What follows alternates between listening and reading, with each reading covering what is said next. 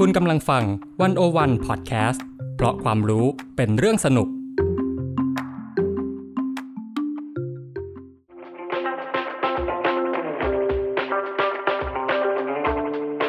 อาเซียนบอกมีไกด์ออกจากอาเซียนมุมเดิมๆ เข้าถึงอาเซียนมุมใหม่ๆ สนุกลึกและลับ แบบที่ไกด์สำนักไหนก็ไม่เคยพาไป กับเบนวงพันธ์อมรินเทวา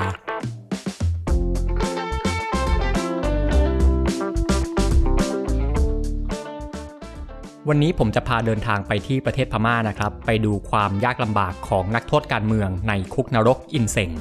เพื่อความรู้ความเข้าใจที่ดีขึ้นระหว่างการเดินทาง ขอให้เปิดเว็บไซต์ aappmuseum.wixsite.com/museum ซึ่งผมแปะลิงก์ไว้ให้ในแคปชั่นรายการ เพื่อดูภาพจำลองของคุกอินเซงไปด้วยกันนะครับ สวัสดีครับ วันนี้เรามาเดินทางทั่วอาเซียนกันต่อในอาเซียนบอมีไกด์นะครับ ย้อนกลับไปเมื่อไม่กี่สัปดาห์ที่ผ่านมานี้เอง วันที่ 25 กรกฎาคม ก็มีข่าวใหญ่เกิดขึ้นอยู่ที่ประเทศประเทศหนึ่งในอาเซียนนั่นก็คือพม่านะครับ ซึ่งข่าวนี้เกิดขึ้นเนี่ยก็เป็นที่สนใจไปทั่วโลก นั่นก็คือข่าวของการประหารชีวิต 4 นักโทษการเมืองที่ออกมาเคลื่อนไหวต่อต้านคณะรัฐประหารนะฮะพอข่าวนี้ออกมาเนี่ยคนทั่วโลกก็น่าจะมีความรู้สึก หลายๆ อย่างปนๆกัน โดยเฉพาะอย่างยิ่งแน่นอนคนพม่าเองนะครับ ความรู้สึกนั้นเนี่ยอาจจะมีทั้งหดหู่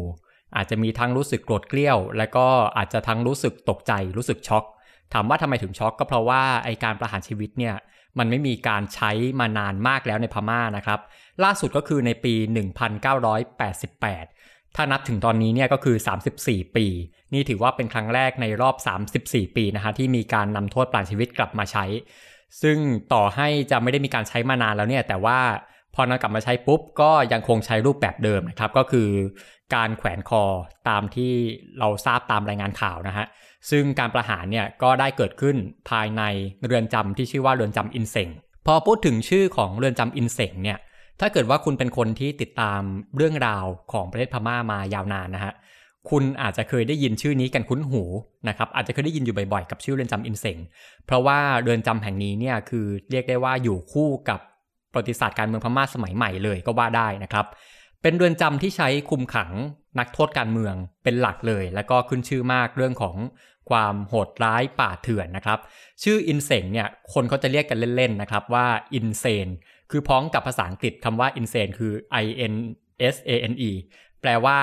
ความบ้าคลั่งนะครับคือในคุกเนี่ยมันบ้ามากมันนรกมาก คือทั่วโลกเนี่ยเรามีคุกที่มันโหดร้ายป่าเถื่อนเนี่ยเราอาจจะเคยได้ยินอยู่หลายที่นะครับอย่างเช่นในอาเซียนของเราก็จะมีในช่วงเขมรแดงใช่ไหมคุกตวนสเลงนะครับเรือนจำอินเสงเนี่ยเอาเข้าจริงก็คงจะไม่ต่างกันเท่าไหร่ แล้วถ้าเกิดว่าเราลองไปดูประวัตินะครับของบรรดานักเคลื่อนไหวทางการเมือง หรือว่าอาจจะเป็นนักการเมืองพม่าหลาย ๆ คนเนี่ยไม่ว่าจะกี่ยุคกี่สมัยนะครับหลายๆคน จะต้องเคยผ่านประสบการณ์ชีวิตอันเลวร้ายในเรือนจำแห่งนี้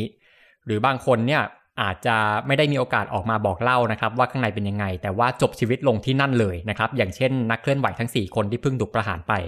แล้วอันที่จริงนะครับนับตั้งแต่การรัฐประหาร 2021 เมื่อปีที่แล้วเป็นต้นมาเนี่ยนอกจากทั้ง 4 คนนี้จริง ๆ แล้วเนี่ยยังมีคนอีกจำนวนไม่น้อยที่ต้องจบชีวิตลงในคุกอินเซงนะครับโดยที่ไม่ได้ตายด้วยการถูกประหาร แต่ว่าก็ อาจจะตายด้วยการที่ว่าถูกซ้อมทรมานถูกทำร้ายโดยเจ้าหน้าที่ในเรือนจำหรือว่าอาจจะตายจากความเจ็บป่วย จากภาวะสุขอนามัยที่ย่ำแย่ภายในเรือนจำนะครับ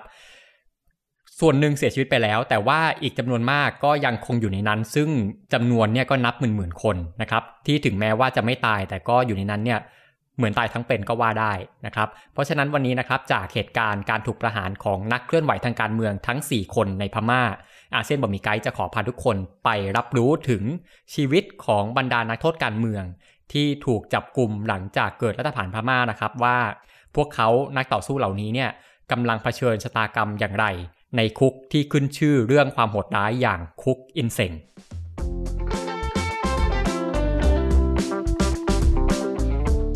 ก่อนจะไปเล่าเรื่องในคุกอินเสงนะครับ เรามาดูสถิติกันก่อนนะฮะว่าตอนนี้เนี่ยมีนักโทษการเมืองที่ ถูกจับตั้งแต่หลังเกิดรัฐประหารมาแล้วจำนวนประมาณเท่าไหร่นะครับ สมาคมที่เขาทำการนับยอดนะครับ ดูสถิติของคนที่ถูกจับเนี่ยคือยอดเนี่ยบางทีอาจจะไม่ได้ว่าแม่นขนาดนั้น เพราะว่ามันก็จะมีความที่ว่าเออเราเข้าไม่ถึงข้อมูลทางการนะครับ แต่ว่าก็จะเป็นข้อมูลจากการ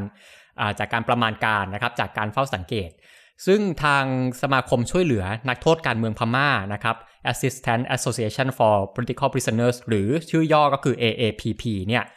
เขาก็มีการอัปเดตตัวเลขตลอดนะครับ ทาง Facebook Fanpage และก็รวมถึงทางเว็บไซต์เนี่ยอัปเดตทุกวันนะครับ ซึ่งถ้าเกิดว่านับตั้งแต่ 1 กุมภาพันธ์2021 จนถึงตอนนี้เนี่ยทั้งสิ้นทั้งมวลนะครับมีคนถูกจับกลุมแล้วประมาณ 14,000 ถึง 15,000 คน แต่ว่าก็จะมีบางส่วนที่ว่าอะ มีการได้รับการปล่อยตัวไป บางส่วนอาจจะมีการเสียชีวิตไป ปัจจุบันนี้เนี่ยมีคนที่ยังเป็นนักโทษการเมืองอยู่ในเรือนจำเนี่ยอยู่ประมาณ 11,000 ถึง 12,000 คนประมาณนี้นะครับ ซึ่งแน่นอนว่าในนี้เนี่ยจำนวนมากอยู่ในเรือนจำที่ชื่อว่าเรือนจำอินเซงถามว่าในนั้นเนี่ยมีใครบ้างนะครับ คือถ้าให้ไล่ก็คงไล่ไม่หมดนะครับคร่าวๆก็คือเป็นบรรดานักเคลื่อนไหวทางการเมืองแน่นอนที่ออกมาประท้วงต่อต้านนะครับ รวมถึง ประชาชนคนทั่วไปที่ออกมาร่วมประท้วง คือบางคนเนี่ยอาจจะไม่ได้ทำอะไรเลยด้วยซ้ำอาจจะไม่ได้ประท้วงด้วยซ้ำแต่ว่าพอเขาไล่กวาดจับหวานแหมาเนี่ยก็ถูกจับมาด้วย ก็กำลังอยู่ในระหว่างการสอบสวน ก็คือถูกถูกคุมขังอยู่นะฮะรอการสอบสวน ขณะที่นอกจากนักเคลื่อนไหวการเมือง นอกจากประชาชนคนทั่วไปเนี่ยก็จะรวมถึงแน่นอนบรรดานักการเมือง ดังๆนะครับ โดยเฉพาะนักการเมืองที่มีบทบาทในยุคของรัฐบาลองซานซูจี คนในพรรค NLD หลาย ๆ คนนะฮะ แล้วก็คนหนึ่งที่มีชื่อเสียงถ้าเกิดว่าคนที่ติดตามการเมืองพม่าก็จะรู้จักชื่อนี้ก็คือนายฌอนเทอร์เนลนะครับฌอนเทอร์เนลเนี่ยเป็นที่ปรึกษาของนางองซานซูจีนะครับ คนนี้เป็นชาวออสเตรเลีย แล้วก็นอกจากบรรดาอะมีอะไรบ้างแล้วนักเคลื่อนไหวการเมือง คนทั่วไปนักการเมืองนะฮะก็อีกกลุ่มหนึ่งแน่นอนที่ตกเป็นเป้าของกองทัพพม่าก็คือนักข่าวนะครับ นักข่าวที่โดนจับมีทั้งนักข่าวที่เป็นสัญชาติพม่า แล้วก็มีทั้งที่เป็นต่างชาติ อย่างเช่นคนหนึ่งที่เป็นต่างชาติก็คือแดนนี่เฟนสเตอร์นะครับคนนี้เนี่ยเป็นบรรณาธิการบริหารของสำนักข่าวท้องถิ่น Frontier Myanmar นะครับแต่ว่ามีสัญชาติอเมริกัน แต่ว่าตอนนี้ได้รับการปล่อยตัวเรียบร้อยแล้วนะครับ ก็บินไปสหรัฐอเมริกาเรียบร้อย แล้วก็อีกคนหนึ่งยกตัวอย่างก็คือนายเนธานมองนะครับ จากสำนักข่าว Kamayut Media คนนี้ก็สัญชาติอเมริกันเหมือนกัน แล้วก็ยังมีนักข่าวอีกหลายคนนะฮะ แล้วก็อีกกลุ่มหนึ่งก็เยอะเหมือนกันก็คือกลุ่มศิลปิน และก็กลุ่มดารานักแสดงที่ออกมาประท้วงเคลื่อนไหวต่อต้านนะครับ อย่างเช่น คนหนึ่งที่คนไทยรู้จักกันดีก็คือ คุณป่ท้าคนนะครับ คนนั้นเนี่ยก็เคยถูก จับกลุ่มอยู่ในเรือนจำอินเซงเหมือนกัน แต่ว่าล่าสุดก็ได้รับการปล่อยตัวมาแล้วนะครับ พูดถึงเรือนจำอินเซงเนี่ยนะครับคือก่อนรัฐประหารเนี่ยจริง ๆ เรือนจำอินเซงก็เป็นที่คุมขังนักโทษการเมืองอยู่แล้ว คือจำถามว่าจำนวนประมาณเท่าไหร่เนี่ยมันก็จะขึ้นอยู่กับภาวะการเมืองในช่วงเวลานั้นๆ อย่างช่วงที่ว่ามันพีคมากเลยนะครับที่ว่ามีนักโทษในเรือนจำอินเสงสูงเนี่ยก็คือช่วงหลังการประท้วงปี 1988 คือตอนนั้นก็เป็นการประท้วงที่ถือว่าใหญ่มากนะครับ เขาจะเรียกว่าเป็น 8888 uprising ตอนนั้นมีคนถูกจับกลุ่มเป็นจำนวนมาก ก็ถูกจับไปที่คุกอินเสงนะครับ แล้วก็ยังสืบเนื่องมาถึงช่วงทศวรรษ 1990 หลังจากนั้น ก็หลาย ๆ คนก็โดนจับนะฮะ มีนักศึกษาหลายคน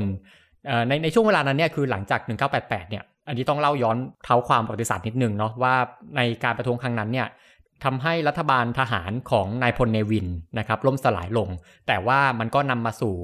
คณะทหารอีกชุดหนึ่งที่เข้ามาปกครองแทนนะฮะหลังจากนั้นเนี่ยก็มีเลยมีประชาชน มีนักศึกษาจำนวนมากก็จะถูกจับกลุ่มนะฮะคนที่ออกมาต่อต้าน ซึ่งหลักๆก็จะเป็นกลุ่มนักศึกษา แล้วก็ในช่วงทศวรรษ 90 เนี่ยนักศึกษาหลายคนก็ออกมาทำการประท้วง หรือว่าทำกิจกรรมทางการเมือง แม้แต่เล็กน้อยเนี่ยก็จะโดนจับกลุ่มไป ผมก็เพิ่งจะมีโอกาสได้พูดคุยกับนักเคลื่อนไหวการเมืองพม่าอยู่บางคนนะครับ ซึ่งแน่นอนเกือบทุกคนก็เคยโดนจับนะครับ เคยถูกจองจำในอินเซงมาก่อน แล้วก็ผมก็เคยคุยกับนักข่าวพม่าอยู่คนหนึ่งก็เคยโดนจับเหมือนกัน ถามว่าโดนจับเพราะอะไร เขาบอกว่าโดนจับเนี่ยเพราะว่าตอนนั้นเขา ร่วมเป็นคอลัมนิสต์ในหนังสือพิมพ์นักศึกษาอยู่ฉบับหนึ่ง ซึ่งเป็นหนังสือพิมพ์ที่วิจารณ์รัฐบาล ตัวเขาก็เลยโดนจับไปด้วยนะครับทุกวันนี้เขาเป็นนักข่าวแล้วก็เป็นนักวิชาการชื่อดังคนหนึ่งของพม่านะฮะแม้กระทั่งนะครับตัวของนางองซานซูจีเองก็ถูกนำตัวไปอยู่ที่นี่อยู่ 2 ครั้งนะครับนั่นก็คือปี 2003 และ 2009 นะครับ แต่ว่าส่วนมากเนี่ยซูจีก็จะถูกกักบริเวณอยู่ในบ้านพักตัวเองซะมากกว่านะฮะ คือเราอาจจะได้ยินเรื่องราวของนักโทษการเมืองเนี่ยส่วนมากก็จะเป็นคนที่ถูกจับหลังปี 1988ซะเป็นส่วนใหญ่นะครับ เพราะว่าคนเหล่านี้เนี่ยเขาเป็นคนที่มีบทบาทในยุคปัจจุบัน เราเลยได้ยินเรื่องของเขาเยอะหน่อยนะครับ แต่ว่าอันที่จริงเนี่ยคุกอินเสงมีมีประวัติที่ว่ามันสืบย้อนไปได้ไกลกว่านั้นเยอะนะครับคุกอินเสงเนี่ย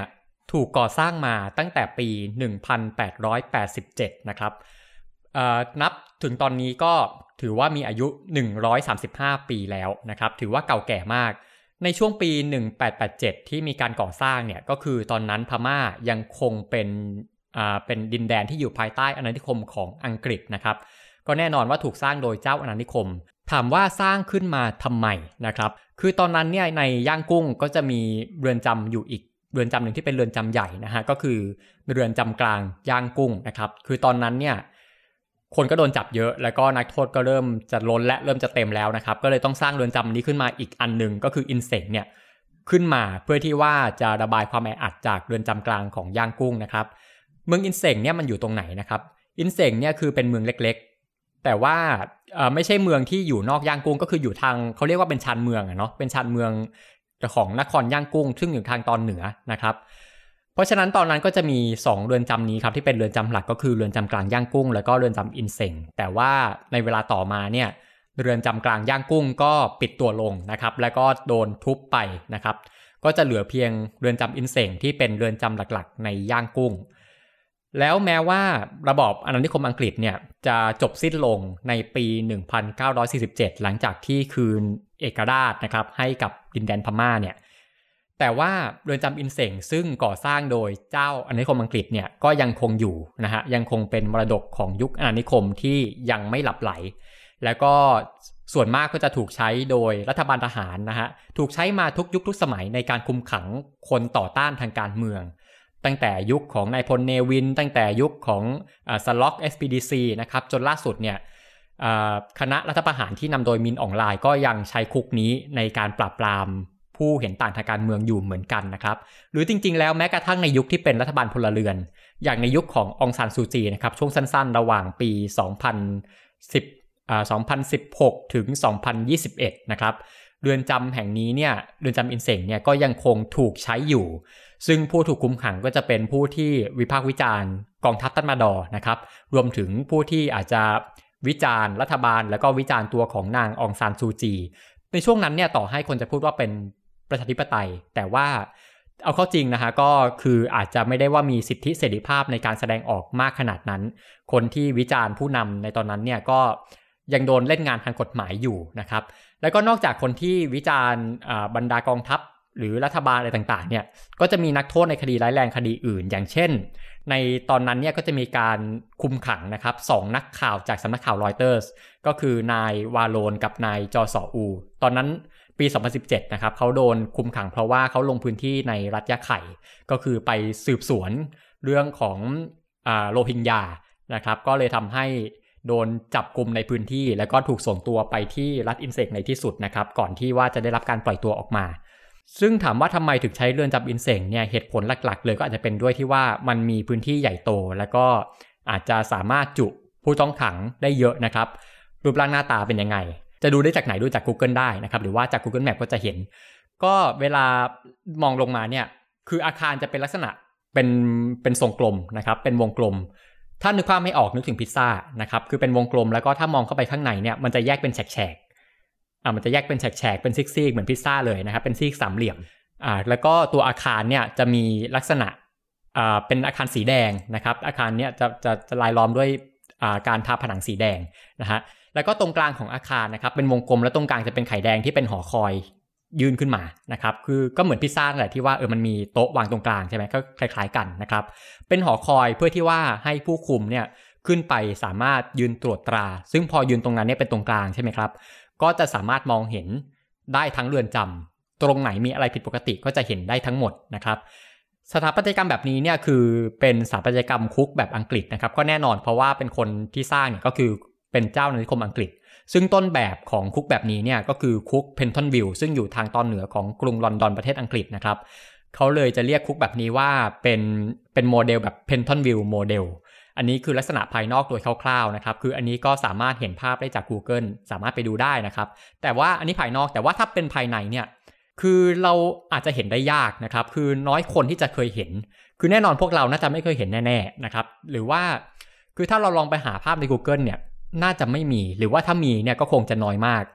คนที่เห็นเนี่ยก็แน่นอนอะก็คือคนที่เป็นผู้คุมในเรือนจำเห็นแน่นอน แล้วก็อีกคนหนึ่งที่เห็นเนี่ยก็คือคนที่เป็นนักโทษการเมืองเอง ก็จะรู้ว่าข้างในมันสภาพเป็นยังไงนะครับ ซึ่งลักษณะด้านในของเรือนจำที่เรารู้กันเนี่ยนะครับมันก็จะมักจะมาจากคำบอกเล่านะครับมาจากความทรงจำของคนที่เคยเป็นนักโทษการเมืองในนั้นมาก่อน ซึ่งเขาก็ออกมาเล่าหลังจากที่ได้รับการปล่อยตัวออกมา ซึ่งก็จะมีการถ่ายทอดออกมาหลายรูปแบบนะครับ บางคนออกมาให้สัมภาษณ์เล่าเรื่องบ้าง บางคนก็เขียนในหนังสือชีวิตตัวเองบ้างอะไรบ้าง ก็จะเล่าถึงชีวิตในเรือนจำอินเซงแล้วก็จะมีอีกรูปแบบหนึ่งที่เป็นรูปแบบที่ทำให้เห็นภาพได้ชัดเจนเลยนะครับ ก็คือ มีการสร้างเป็นพิพิธภัณฑ์ขึ้นมา พิพิธภัณฑ์เนี่ยสร้างขึ้นมาโดยสมาคมช่วยเหลือนักโทษการเมืองพม่า หรือว่า AAPP นะครับที่ผมเกริ่นไปก่อนหน้านี้ว่าเป็นคนที่นับยอดตัวเลขของผู้ถูกจับกลุ่มนะครับ พิพิธภัณฑ์นี้ถูกสร้างขึ้นมาเนี่ยก็จะได้เห็นสภาพของเรือนจำแบบจำลองทั้งภายในและก็ทั้งภายนอกเลยนะครับมีตัวโมเดลจำลองให้เห็นอยู่ ซึ่งคือตัวสมาคม APP เนี่ยผู้มีบทบาทในองค์กรนี้หลายๆคนนะฮะก็คือเคยเป็นนักโทษทางการเมืองมาก่อน ซึ่งหัวหอกหลักคนหนึ่งเนี่ยก็คือนายโกโบจี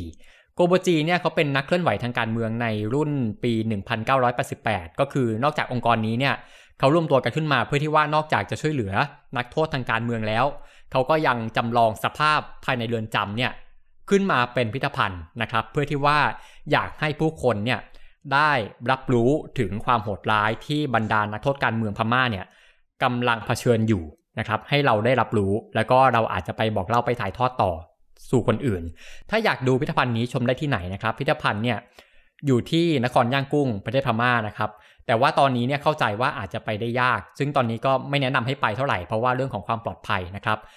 แต่ว่าจริง ๆ แล้วมีอีกที่หนึ่งนะครับพิพิธภัณฑ์มีอยู่ 2 ที่ 1 คือย่างกุ้งกับ 2 เนี่ยอยู่ในประเทศไทยนี้เองนะครับอยู่ที่อำเภอแม่สอดจังหวัดตาก ซึ่งเป็นอาคารที่ทำการของอของสำนักงาน APP เองนะฮะซึ่งคุณโกโบจีเนี่ยเขายินดีเปิดให้เข้าชมนะครับสามารถเข้าชมได้ในวันจันทร์ถึงศุกร์เวลา9โมงครึ่งถึง5โมงครึ่งนะครับ5โมงเย็น แต่ถ้าเกิดว่าไปวันเสาร์อาทิตย์เนี่ยก็เขาขอให้นัดหมายไปล่วงหน้าก่อนนะครับหรือว่าถ้าเกิดว่าจะไปกลุ่มใหญ่เนี่ยก็รบกวนนัดหมายไปล่วงหน้าก่อนนะครับ แต่ว่าก็สำหรับ APP ที่จังหวัดตากที่แม่สอดเนี่ยอาจจะไกลสำหรับหลาย ๆ คนนะครับ ถ้าเกิดว่าเดินทางไม่สะดวกเนี่ยอยากเห็นมากเลยทำยังไงนะครับเขามีเว็บไซต์นะฮะเป็น virtual tour สามารถเข้าไปดูได้นะครับ เว็บไซต์ชื่อว่า aappmuseum. W i x s i t e com แล้วก็ slash museum นะครับ ซึ่งเดี๋ยวตัวลิงก์เนี่ยไปดูได้ในแคปชั่นนะครับ ผมจะแปะไว้ให้ก็เข้าไปดูทางนั้นได้นะฮะ ซึ่งเข้าไปเนี่ยก็จะเห็นผมเกริ่นไปนิดนึงเนาะ เป็นโมเดลจำลองของเรือนจำที่ทำขึ้นมาด้วยมือนะครับ ซึ่งก็จะเห็นเป็นเป็นตัวนี้แหละเป็นโมเดล แล้วก็เป็นภาพเขาเรียกว่าเป็นเป็นตัดตัดด้านบนให้เห็นข้างในนะครับเราจะเห็นจากมุมสูงได้ว่าข้างในเนี่ย มันเป็นลักษณะไหนนะแบ่งสัดส่วนเป็นยังไงนะฮะแล้วก็ในเว็บไซต์เนี่ยก็จะมีการเล่าเรื่องคลอไปด้วยนะครับ คือนอกจากจะบอกให้เห็นถึงสภาพของอาคารเนี่ยเขาก็จะเล่าเรื่องไปด้วยว่าในพื้นที่ตรงเนี้ยแต่ละพื้นที่เนี่ยเขาเจอประสบการณ์อะไรบ้างในพื้นที่ตรงนั้นนะครับ ก็เข้าไปดูได้เนี่ยตอนนี้ระหว่างที่ฟังอยู่อาจจะเข้าไปดูพร้อมกันด้วยเลยก็ได้นะฮะในเว็บไซต์นะครับผมผมเล่าคร่าวๆนะฮะว่าอ่าตอนเริ่มต้นเนี่ยเขาจะเล่าถึงว่าอะในนั้นก็จะมีอยู่ หลายอาคารแยกย่อยนะครับ คืออาคารเรือนจำอินเส่งเนี่ยมันใหญ่มาก ก็จะมีหลายอ่าหลายตึกหลายส่วนที่ว่ามันย่อยไปอีก ซึ่งในตรงที่เป็นวอร์ดนะเขาเรียกว่าวอร์ดเป็นวอร์ดหนึ่งวอร์ดสองเนี่ยก็จะเป็นวอร์ดที่ใช้คุมขังคนที่อยู่ระหว่างการสอบสวนนะครับ คือยังไม่ตัดสินว่าผิดไม่ผิด แต่ว่าถูกจับมารอการสอบสวนอยู่ ซึ่งในวอร์ดหนึ่งวอร์ดสองเนี่ยก็จะเป็นส่วนที่เหมือนเป็นอาคารแนวยาว แล้วก็จะมีการซอยย่อยเป็นล็อกแคบๆนะครับ เป็นล็อกที่แคบมากก็คือแคบแบบ คือต้องอัดอยู่ในนั้นนะครับก็คือจะอยู่กันแบบแออัดมาก เดี๋ยวผมจะลง detail ตรงนี้อีกทีหนึ่งแล้วพอหลังจากหลังจากที่ว่าอะตรงนี้คือคนที่อยู่ระหว่างสอบสวนใช่ไหมครับ หลังจากที่ว่ามีการพิพากษาแล้วว่าผิด ก็จะถูกส่งไปวอร์ดอื่น นั่นก็คือวอร์ด3วอร์ด4แล้วก็วอร์ด5นะครับแล้วก็ยังมีวอร์ดของผู้หญิงที่ว่าแยกย่อยออกไปอีก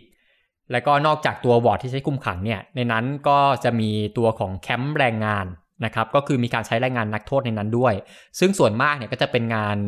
เกี่ยวกับประเภทหินนะครับก็คือให้นักโทษเนี่ยมีการหินแผ่นใหญ่ให้ทุบหินออกเป็นก้อนเล็ก ๆ ซึ่งไม่ไม่ทราบว่าจะไปทำอะไรต่อเนี่ยนะครับ ทุบหินออกเป็นเสี่ยงๆแล้วก็รวมถึงขนหินที่ทุบแล้วเนี่ยช่วยกันขนขึ้นรถ truck ไป หรือไม่เช่นนั้นเนี่ยก็จะมีอีกแบบหนึ่งก็คือว่าพาไปพาไปตามแนวภูเขานะฮะแล้วก็ให้นักโทษเนี่ย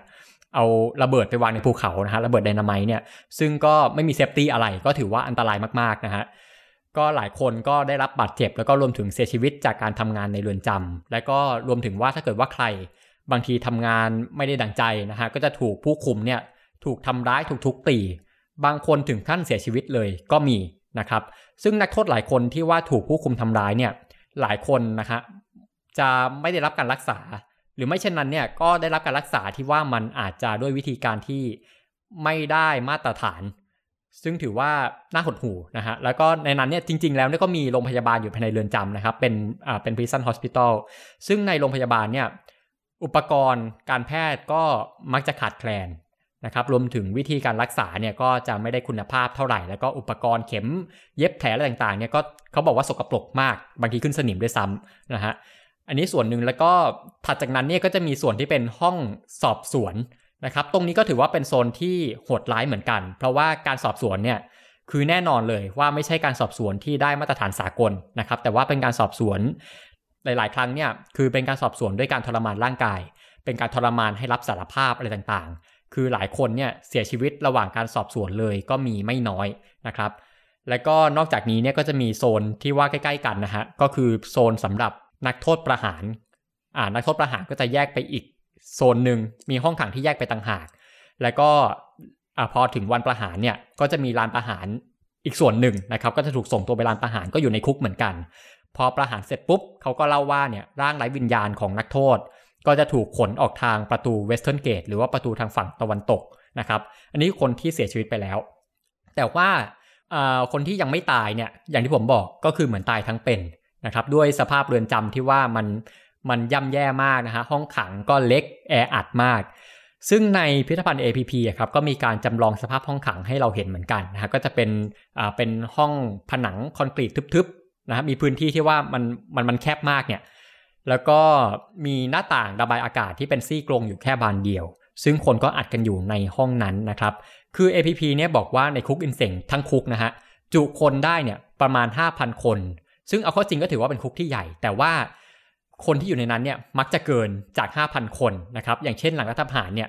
คือโอ้เดี๋ยวกว่าจับคนนู้นคนนี้มานะฮะนักโทษตอนนี้เนี่ยถือว่าเกินกว่าหมื่นคนแล้ว ซึ่งตามปกติในประวัติศาสตร์พม่าเนี่ยเรือนจำแห่งนี้มักจะจุคนเกินความจุมาตลอด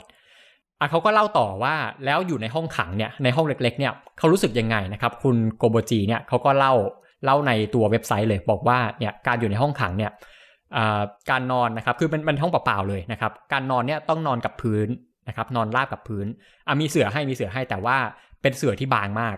เป็นเสื่อที่บางมากเลยเวลานอนเนี่ยไม่มีหมอนคุณลองนึกภาพนะครับอาจจะลองนอนตามดูคือ มันจะปวดหลังขนาดไหน แล้วเขานอนแบบนี้เนี่ยเขานอนเป็นปีๆบางคนถูกขังในคุกนี้เป็น 10บสปีนะฮะเพราะฉะนั้นเนี่ยแน่นอนสิ่งที่จะเกิดขึ้นคืออะไรคือปวดหลัง เพราะฉะนั้นเนี่ยนักโทษหลายคนที่ แม้จะออกมาจากคุกแล้วครับ แต่ว่าอาการปวดหลังเนี่ยยังเรื้อรังอยู่นะครับยังรักษาอยู่ทุกวันนี้ก็ก็ยังรักษาไม่หายมีหลาย ๆ คนที่เจอปัญหาแบบนี้ รวมถึงว่า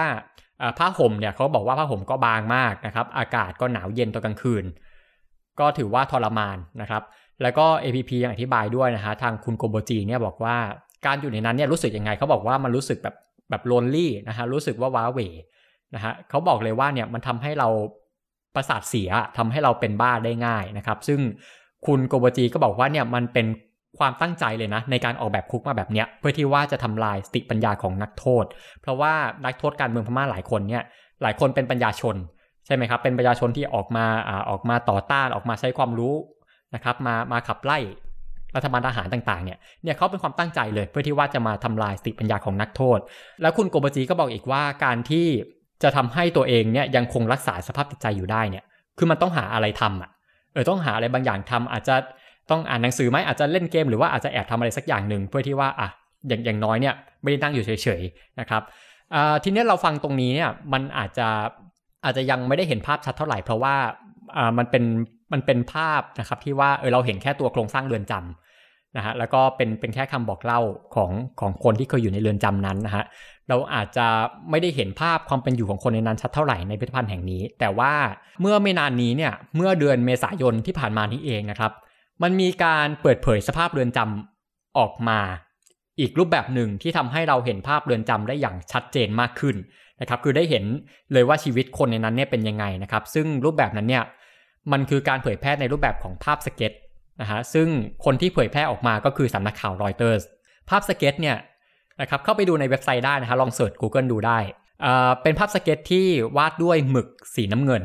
ซึ่งมีทั้งสิ้นอยู่ 14 ภาพนะฮะซึ่งภาพนี้ก็จะเป็นภาพเกี่ยวกับชีวิตประจำวัน และก็เรื่องของสภาพความเป็นอยู่ในคุกของบรรดานักโทษชายนะครับตั้งแต่ว่าในห้องขังเนี่ยอยู่กันยังไงนอนกันยังไงนั่งกันยังไงนะครับเดินไปต่อแถวเข้าคิวอาบน้ำอาบน้ำรวมกันเนี่ยสภาพเป็นยังไง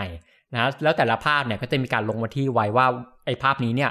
วาดขึ้นเมื่อวันไหน ซึ่งถ้าไปดูเรนจ์ของของวันที่ที่ปรากฏในภาพเนี่ยเขาจะพบว่ามันอยู่ในช่วงระหว่างเดือนเมษายน ถึงเดือนกรกฎาคมในปี 2021 ก็คือหลังจากที่รัฐประหารเกิดขึ้นได้ไม่นานนะครับรัฐประหารเกิดขึ้นเมื่อกุมภาพันธ์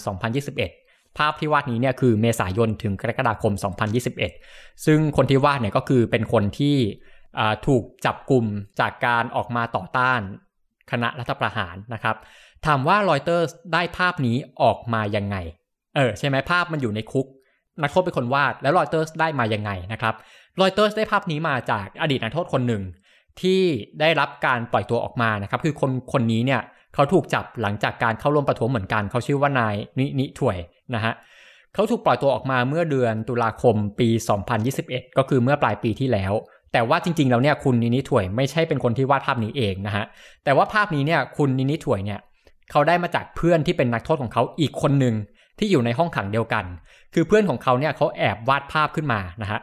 เขาแอบวาดเพื่อที่ว่าคือให้มันรู้สึกผ่อนคลาย คืออย่างที่ผมเล่าไปนะที่คุณโกโบจีบอกว่าในนั้นเนี่ยมันต้องหาอะไรทำไม่งั้นเป็นบ้า ก็คนนี้ก็น่าจะคล้ายๆกันก็คือว่าต้องแอบวาดภาพเป็นงานที่เขาชอบนะฮะ แล้วก็รวมถึงว่านอกจากจะมีการวาดภาพในเรือนจำเนี่ย คุณนักโทษคนนี้เขาก็ยังวาดภาพสเก็ตใบหน้านักโทษไว้ด้วยนะครับ ซึ่งบางทีก็จะมีนักโทษมาขออให้เขาช่วยวาดให้เขาก็วาดให้นะครับ แล้วก็ก่อนที่คุณนินิถวยจะออกมาจากคุกเนี่ย คนที่วาดภาพชุดนี้เนี่ยนะครับเขาก็มอบภาพให้กับคุณนินิถวย โดยบอกว่าเนี่ยให้เป็นของขวัญวันเกิด แล้วก็ต่อมาเนี่ยคุณนินิถวยก็ถูกปล่อยตัวออกมาเขาก็เลยแอบเอาภาพตรงเนี้ยออกมาด้วยนะฮะ พอแอบออกมาปุ๊บก็เลยเอามาให้คนรอบตัวได้เห็นว่าเนี่ยนี่คือสภาพภายในคุกมันเป็นแบบนี้ แล้วก็รวมถึงเอามาส่งให้ทางสำนักข่าวรอยเตอร์ให้เห็นด้วยว่าเนี่ยนี่คือภาพในเรือนจำนะครับ ถามว่าตัวผู้วาดภาพเนี่ยเป็นยังไงนะครับ คนที่วาดภาพชุดนี้เนี่ยจริง ๆ ได้รับการปล่อยตัวแล้ว แต่ว่าปฏิเสธที่จะให้สัมภาษณ์ แล้วก็ปฏิเสธที่จะเปิดเผยตัวตนกับทางรอยเตอร์เพราะว่าก็มีความกังวลเรื่องความปลอดภัย แล้วก็กลัวว่าจะโดนจับอีกครั้งหนึ่งนะฮะ ถามว่าในภาพชุดนี้เนี่ยเป็นภาพประมาณไหนนะครับแต่ว่าระหว่างนี้เนี่ยคุณสามารถเปิดดูเว็บไซต์รอยเตอร์สนะฮะลองหาภาพดูประกอบไปด้วยได้ แต่ผมอธิบายคร่าวๆแล้วกันว่ามันก็จะเป็นภาพเนี่ยแหละชีวิตประจำวันของนักโทษนะครับซึ่งในภาพที่เป็นภาพหลักๆเนี่ยก็คือเป็นภาพที่อยู่ในห้องขัง คือเราจะเห็นว่าในห้องขังเนี่ยมันจะเล็กมากจากภาพวาดฮะแล้วก็คนก็จะอยู่รวมกันแบบโอ้แบบเบียดเสียดมากๆ อยู่กันเป็นร้อยคน แล้วก็อิริยาบถของคนในนั้นเนี่ยก็คืออ่าบางคนก็นั่ง ซึ่งก็จะเป็นท่านั่งแบบนั่งกอดเข่านะฮะแล้วก็นอนก็นอนราบลงไปกับพื้นเลยนั่งนอนนอนอยู่อย่างนั้นนะฮะสำหรับบางคนเนี่ยก็เราจะเห็นภาพที่ว่าเนี่ยแหละ เขาต้องหาอะไรทำเพื่อที่ว่าไม่ให้เป็นบ้า ก็จะเห็นภาพที่ว่าอะมีนักโทษที่เล่นหมากรุกกันนะครับ รวมถึงว่ามีนักโทษที่บางคนก็จะนั่งอ่านหนังสือ แล้วก็เขาจะมีข้อสังเกตอยู่อย่างหนึ่งนะครับเขาลองเอามาเทียบไทม์ไลน์กัน คือระหว่างภาพวาดที่เป็นภาพวาดห้องขังในเดือนเมษายน กับภาพวาดในห้องขังในเดือนมิถุนายนเนี่ยห่างกัน 2 เดือนห้องขังเดียวกันนะครับเขาจะเห็นความแตกต่างอยู่อย่างหนึ่งว่าภาพที่วาดในเดือนมิถุนายนเนี่ยมันมีนักโทษเยอะกว่านะครับมันมีความเบียดเสียดมากกว่า ก็เพราะว่าเพราะว่ากลุ่มคณะรัฐประหารเนี่ยนะคะกลุ่มทหารเนี่ยเขาจับกลุ่มนักโทษขึ้นมาเยอะขึ้น ก็จะเห็นภาพได้ชัดเจนเลยว่าเนี่ยยิ่งเวลาผ่านไปเนี่ยนักโทษยิ่งเยอะขึ้น แล้วก็คุณนินิถวยก็เล่าว่าเนี่ยในห้องขังที่เขาอยู่ร่วมกับคนวาดภาพคนนั้นเนี่ย มีนักโทษอยู่ประมาณเป็นร้อยคน แล้วก็เบียดกันอยู่ในนั้น แล้วก็ช่องว่างระหว่างกันก็น้อยมากนะครับ ก็คือโซเชียลดิสแทนเนี่ยน้อยมากๆเลย แทบจะตัวติดกันเลยนะครับ แล้วก็เขาก็เล่าถึงชีวิตในนั้นอยู่หลายเรื่องนะครับ ซึ่งก็มีประโยคหนึ่งที่สรุปได้ทั้งหมดเลย เขาพูดว่าเมื่อเราอยู่หลังลูกกรงนั้นเนี่ยเราก็เหมือนไม่ได้เป็นมนุษย์อีกต่อไปนะครับ นี่เป็นประโยคที่ฟังแล้วก็น่าสะเทือนใจ คือเป็นประโยคที่ฟังแล้วเนี่ยสามารถสรุป ความรู้สึกของเขาได้ทั้งหมดนะครับ ถามว่าสภาพมันขนาดไหนสำหรับนักโทษที่ถูกจับกลุ่มหลังจากเกิดรัฐประหารนะฮะในบทความเดียวกันนะครับรอยเตอร์สก็ยังสัมภาษณ์อดีตนักโทษอีกหลาย ๆ คน ซึ่งเขาบอกว่าปัญหาใหญ่ ๆ เนี่ยส่วนหนึ่งก็คือเรื่องของสุขอนามัย นอกจากที่ว่าในห้องขังเนี่ยครับจะมีคนเป็นสิ่งมีชีวิตหนึ่งแล้วเนี่ยยังมีสิ่งมีชีวิตอีกชนิดหนึ่งก็คือหนู ที่ว่าวิ่งพล่านเต็มห้องขังเลยนะฮะแล้วก็รวมถึงอาหารที่รับประทานเนี่ยก็คือเป็นอาหารที่ว่าไม่สะอาดแน่นอนนะฮะมีแมลงวันตอม แล้วก็บางคนก็บอกว่าเนี่ยบางทีมีเศษหินเศษทรายด้วย แล้วก็ตัวห้องน้ำนะครับพูดถึงห้องน้ำเนี่ยก็ไม่น่าจะดีแน่นอนนะครับคือเขาบอกว่าห้องน้ำก็สกปรกมาก แล้วก็เขาบอกว่านะฮะทางไปห้องน้ำเนี่ยก็ถือว่าไปได้ยากแล้วก็ห้องน้ำเนี่ยก็มีจำกัดนะครับเพราะฉะนั้นเนี่ย หลายคนก็เลยจะขับถ่ายในห้องขังนั่นแหละ ซึ่งในห้องขังเนี่ยก็จะมีถังที่วางไว้นะครับก็จะถ่ายกันอยู่ในนั้น แล้วก็นอนกันอยู่ตรงนั้น แล้วก็บางคนเนี่ยก็อาจจะต้องนอนข้างๆถังนั้นเลยด้วยซ้ำนะฮะ ซึ่งเขาบอกว่าก็จะมีการจ่ายสินบนสำหรับนักโทษบางคนเพื่อที่ว่าจะได้ที่นอนที่มันดีหน่อย เออคือที่ดีหน่อยอาจจะไม่ได้ดีนะครับ แต่ว่าอย่างน้อยที่สุดเนี่ยขอให้ไม่ต้องนอนข้างถังส้วมถังนั้นนะครับ การจ่ายสินบนในคุกเนี่ยเป็นไปอย่างแพร่หลาย คืออย่างคุณนินิถวยเนี่ยที่ออกมาเล่าในให้กับรอยเตอร์สเนี่ยครับเขาบอกว่าตัวเขาเนี่ยก็ต้องจ่ายสินบนเหมือนกัน แต่ว่าเขาพยายามจ่ายเพื่อที่ว่าเขาต้องการจะสื่อสารกับครอบครัว เขาต้องการให้ข้อความของเขาเนี่ยมันไปถึงครอบครัวนะครับ แต่ว่าหลังจากออกจากคุกแล้วเนี่ยเขาก็ได้รู้ในเวลาต่อมาว่าครอบครัว ไม่เคยได้รับข้อความของเขาเลย แม้ว่าเขาจะจ่ายเงินไปแล้ว อันนี้ก็น่าเศร้านะฮะ กลับมาที่เรื่องของสุขอนามัยในเรือนจำเนี่ยคือพอมันย่ำแย่ขนาดนี้เนี่ยแน่นอนนะครับสิ่งที่มันตามมาก็คือโรคภัยไข้เจ็บต่างๆ ใช่ไหมครับ นักโทษในนั้นเนี่ยก็ถือว่าเป็นโรคนู้นโรคนี้เยอะมาก อย่างเช่น โรคผิวหนัง รวมถึงเป็นโรคลำไส้อ่าใช่ไหมเพราะว่ากินอาหารไม่สะอาด ซึ่งเขาก็บอกว่าส่วนมากเนี่ยก็มักจะไม่ได้รับยา หรือว่าอาจจะได้รับยาที่ว่ามันไม่มีคุณภาพ และก็แน่นอนในช่วงเวลานี้เนี่ยโรคหนึ่งที่มันระบาดในเรือนจำก็คือโควิด -19 นะครับ ต่อให้ว่ามันจะมีการฉีดวัคซีนอยู่ แต่ว่าก็เป็นการฉีดที่ดำเนินไปอย่างล่าช้า เขาก็บอกว่าคือต่อให้ฉีดแล้วเนี่ย มันก็ยังระบาดเยอะ แล้วก็มีคนจำนวนหนึ่งที่เสียชีวิตในเรือนจำเพราะโควิดนะครับ ก็มีอยู่เหมือนกัน แล้วก็นอกจากที่